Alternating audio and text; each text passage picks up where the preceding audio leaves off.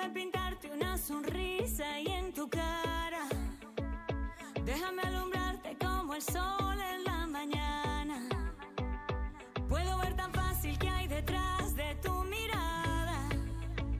Un corazón gigante latiendo que no quiere seguirse escondiendo. Vamos a reír que la vida es buena y sentirse mal no vale la pena. Vamos a pasarla bien, vamos a pasarla bien.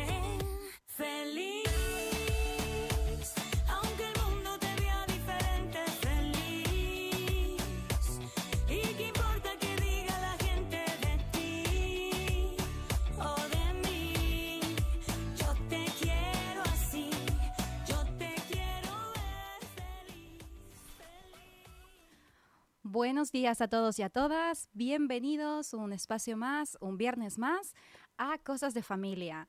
Espero que te encuentres hoy bien y si es- estás pasando por algún momento de dificultad, quizás estamos pasando por un momento triste, estás desconcertado, te estás preguntando quién soy, qué hago o alguna de esas esas preguntas que a veces cuando nos despertamos. Empezamos, bueno, quiero entregarte hoy en este espacio sobre todo un poco de confianza, amor y lo más importante, que puedas encontrarte a ti mismo, a ti misma y sobre todo que desde tu, desde tu paz puedas ser un poquito más feliz en tu día a día.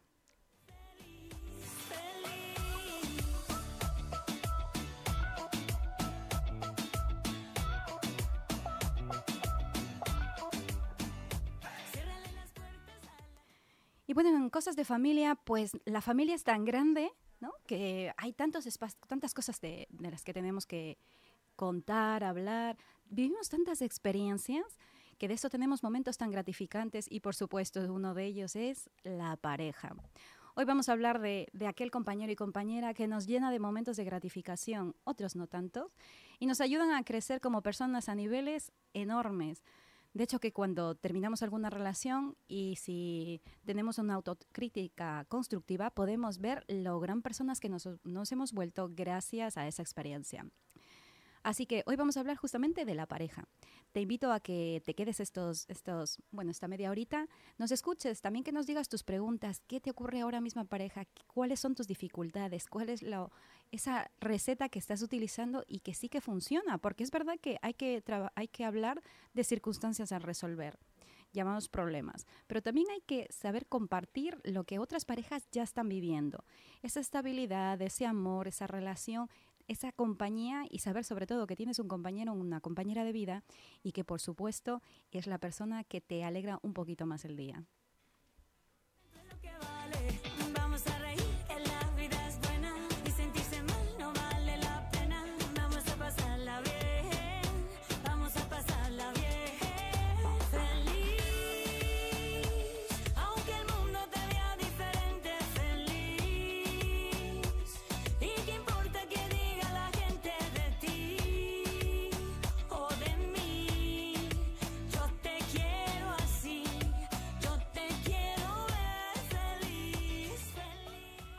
Y porque te quiero ver feliz a ti y a tu pareja, vamos a hablar de dos conceptos importantes.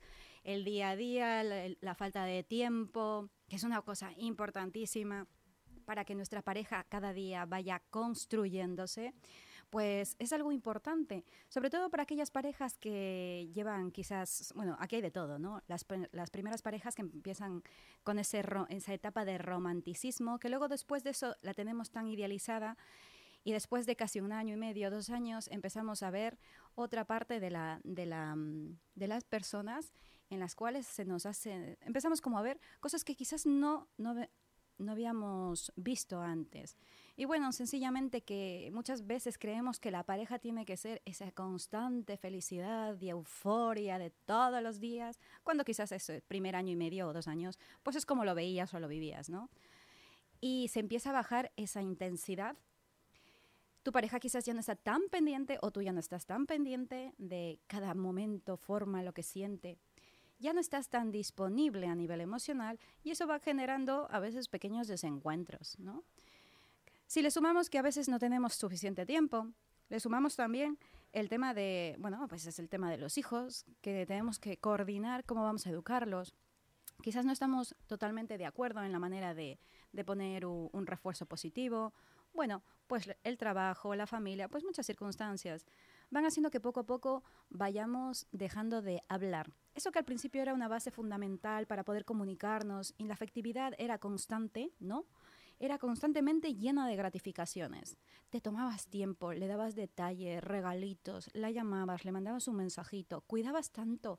Esa es, es la pareja, bueno, a esa persona porque cada vez que te despertabas la tenías en tu pensamiento. No podías, no, estabas trabajando y pensabas en él o en ella. Y así constantemente durante un año y medio, casi dos. Pero ¿qué pasa cuando empieza a bajar la intensidad? Empiezas a darte cuenta que los problemas que quizás tenías en el trabajo no, no se han borrado, sino empiezas a darte cuenta de que tienes que empezar a resolverlos. Eso hace que empieces a poner prioridades en tu vida. Quizás empiezas a pasar un momento económico un poco más complicado y eso hace que te empieces a estresar. Y poco a poco vas cambiando tus prioridades que quizás anteriormente seguían siendo las mismas, pero como pusiste en un altar a esa persona, pues ahora la realidad te da un golpe de realidad y empiezas a, priorizar cosas que, te, que habías dejado de lado, pero que necesitan de, de ti. Pues las gratificaciones empiezan a bajar constantemente no solamente notas el distanciamiento de aquella persona, pero no sabes por qué.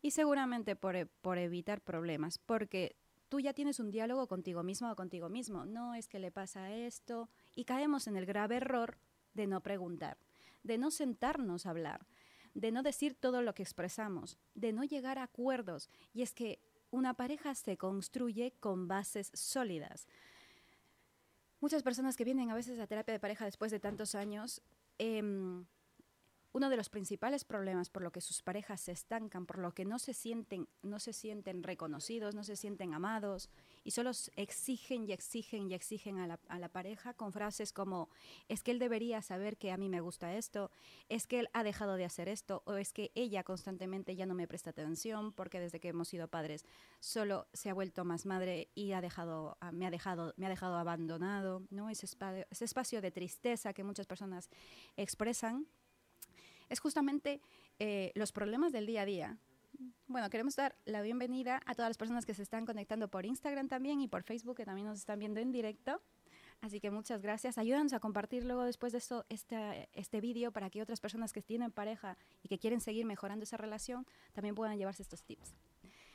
Eh, y como les comentaba, bueno, pues empezamos con ese, con, ese, con ese tema de comunicación o vamos evadiendo no nos comunicamos, no nos comunicamos, vamos dejando las cosas al aire y creemos que, no sé, se superarán sin hablarlo. Y ahí es, que, ahí es cuando empezamos realmente con dos palabras importantísimas y lo que es el concepto de reciprocidad y las gratificaciones.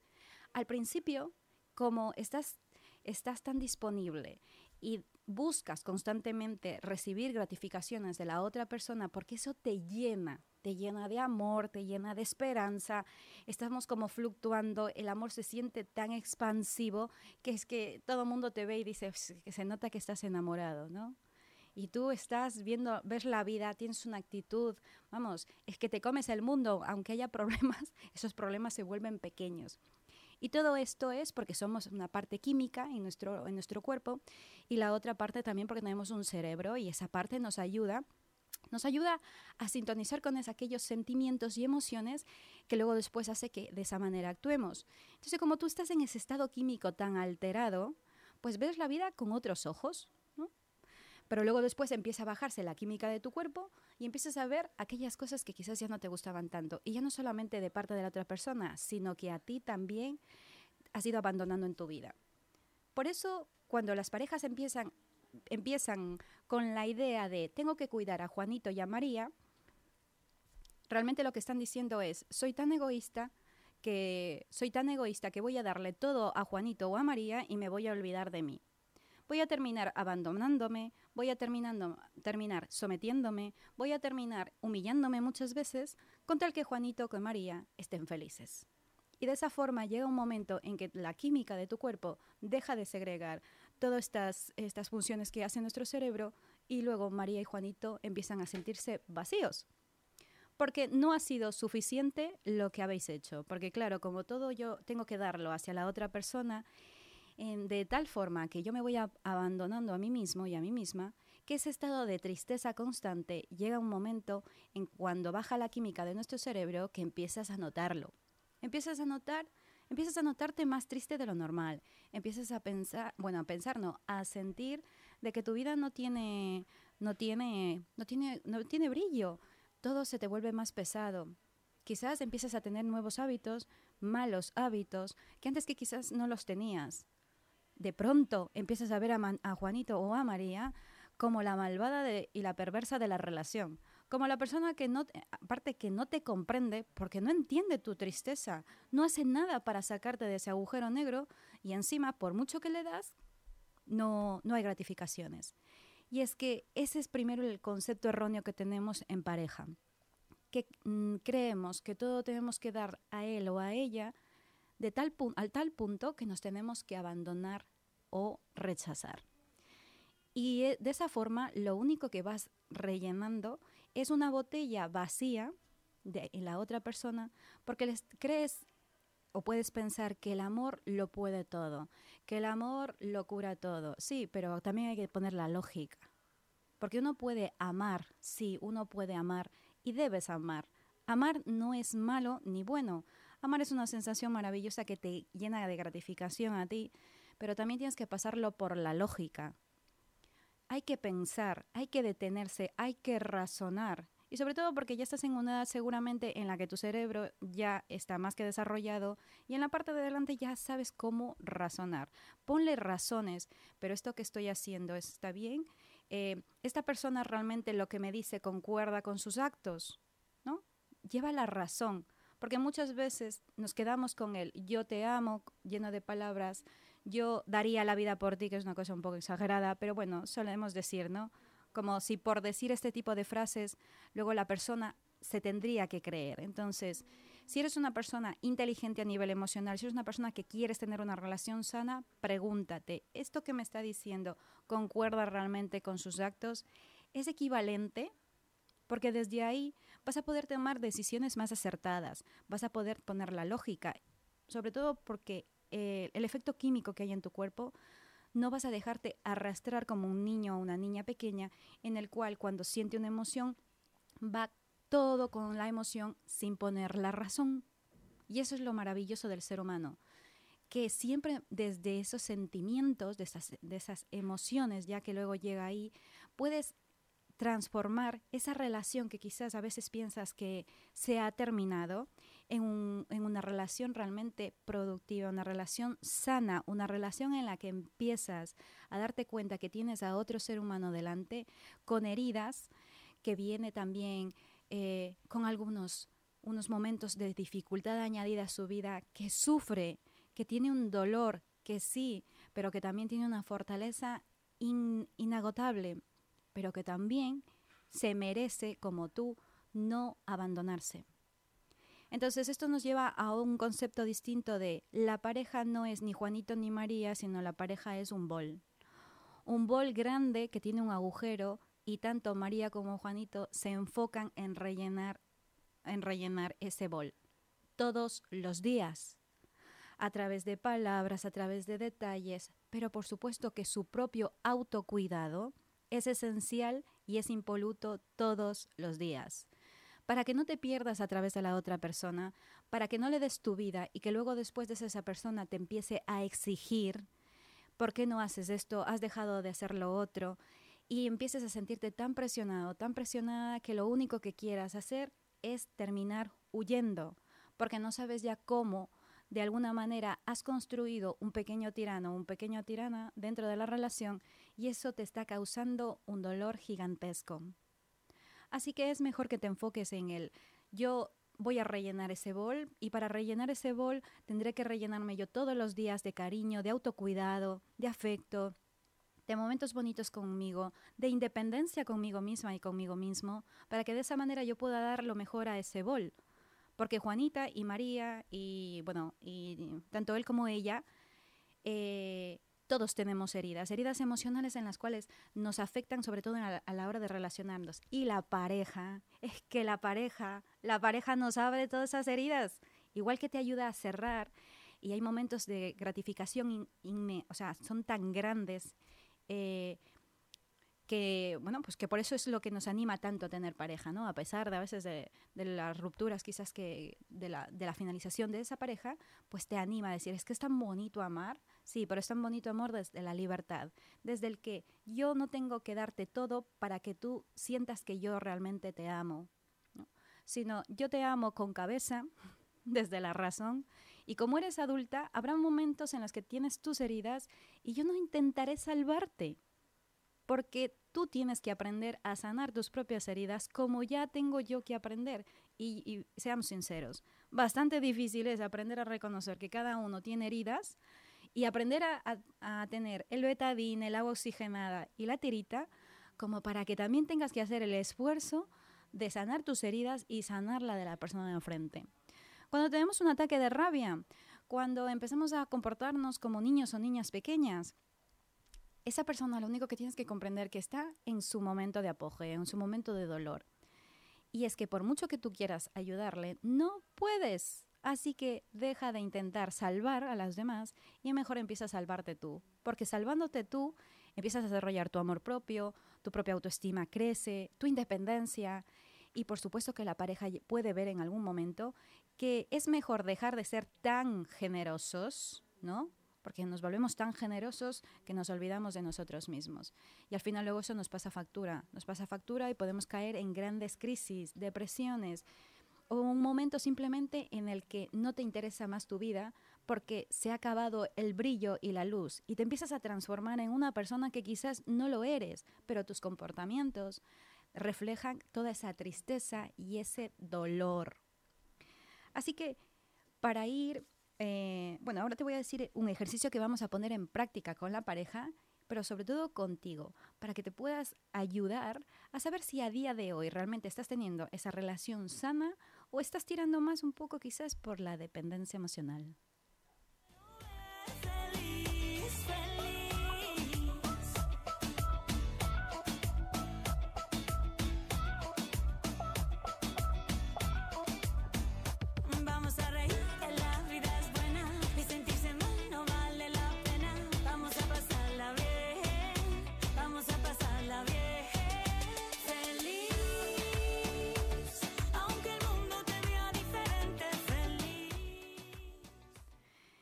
Y bueno, a mí es que me encanta el tema de la práctica, porque yo siempre digo, esto de hablar, de hablar, de hablar es muy bonito, pero si no practico, si no sé qué debo más o menos tener un guion, pues al final esto de, todo esto del tema de la psicología se queda ahí en el aire. ¿Por qué? Porque esto pasa lo mismo como con el tema de la autoestima. Si tú convives las 24 horas con una persona que te miente, pero te dice que va a hacer cosas y luego nunca las hace, ¿qué puedes pensar de esta persona? Que no es una persona de fiar, ¿no? Empezarás a desconfiar. Y luego, irónicamente, como eres tú, eh, te, eh, te preguntas, ¿por qué seré que soy tan inseguro o tan insegura? Y es que quizás ese es el problema, que nos mentimos tanto, que nos engañamos, nos autosaboteamos de tal forma que luego después vamos perdiendo toda esa, esa confianza que deberíamos nosotros mismos proporcionarnos. ¿Y eso cómo se hace? A través de la acción, a través de si yo me comprometo a hacer a ir al gimnasio, si no me gusta y si quiero ir por lo menos dos veces, al, dos veces a la semana, iré. Iré porque me lo debo, me lo estoy diciendo. Y si no, es mejor decirme, no quiero hacer ciertas cosas porque si no, generas más desconfianza. Y si tú mismo no eres esa persona que te generas confianza, ¿quién lo puede hacer? Nadie, nadie, porque es que ahí, ahí dentro, aquí dentro, en nuestra parte emocional, nadie puede hacer, ni decir, ni opinar, ni decirte lo que debes sentir, ¿no? Así que por eso es que es mejor ser realistas contigo misma. Y vamos, te voy a dar un ejercicio en el cual quiero que cojas un, folio en blanco y que pongas estas tres frases. Primero, momentos buenos, momentos malos y momentos tontos. Vamos a dividirlo, ¿vale? Vamos a hacer un círculo y quiero que dividas en la parte proporcional de estas tres frases.